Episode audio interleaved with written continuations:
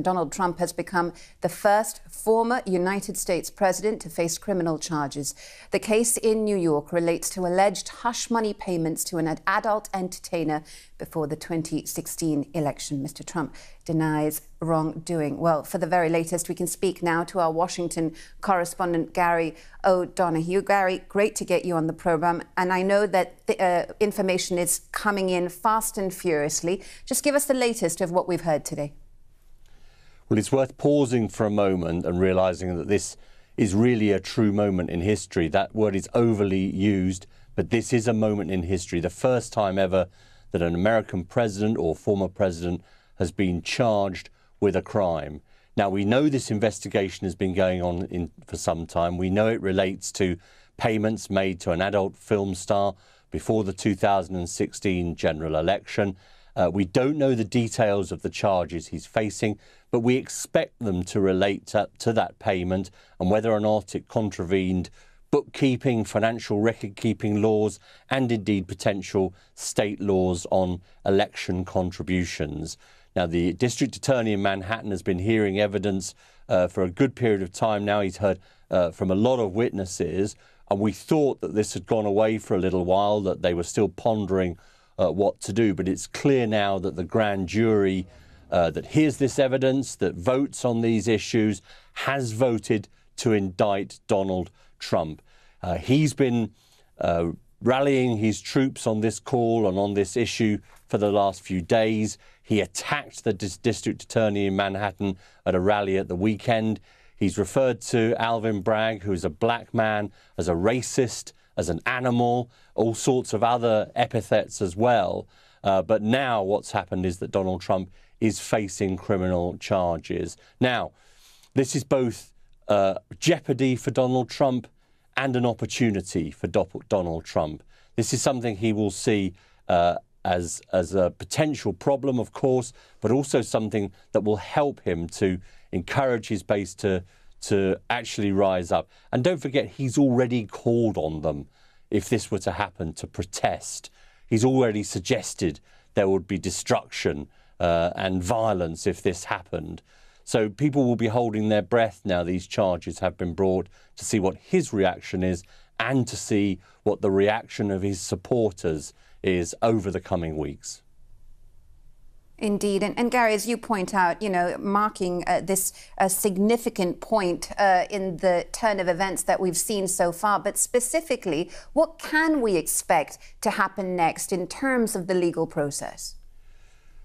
Well, the brutal truth is that Donald Trump will be asked to travel to New York to attend what's called here a booking session. And that means going to the district attorney's office in lower Manhattan uh, it's a building that's part of the courthouse, and he will have his fingerprints taken, uh, he will have his mugshot taken, he will have his DNA taken. He will then be taken before a judge, and he'll have to enter a plea on the charges. All that is what happens to uh, everyday accused people in this country, and it'll happen to him as well.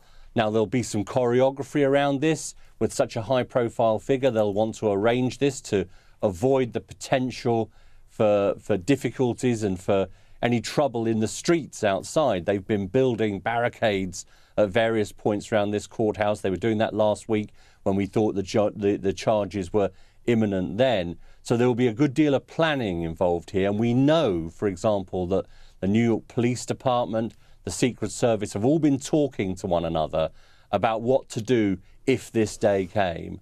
And now this day has come, and we will, we will see it unfold on your television screens the pictures of a former president facing criminal charges and his mugshot, his mugshot that will reverberate around the world.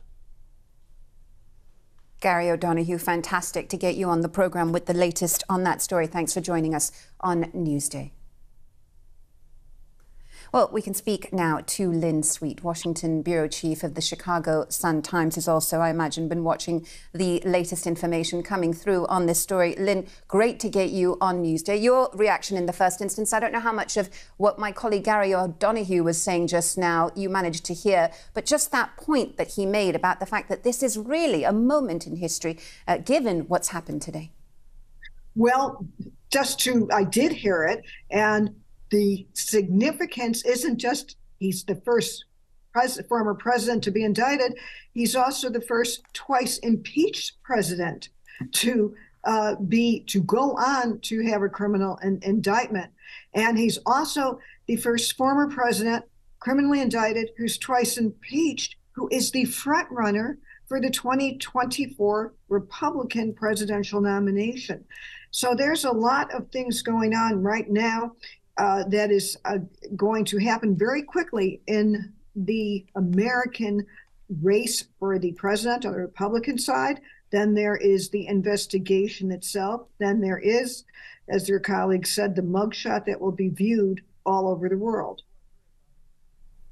Yeah, Lynn, you know, it's worth pointing out, uh, as we have been in our reporting, of course, that Mr. Trump has previously denied any connection to this and uh, denied the allegations, of course, and also warned, uh, as Gary was saying just now, of potential death and destruction if these charges were to go ahead. Uh, what is the reaction that you are expecting from supporters of his throughout this?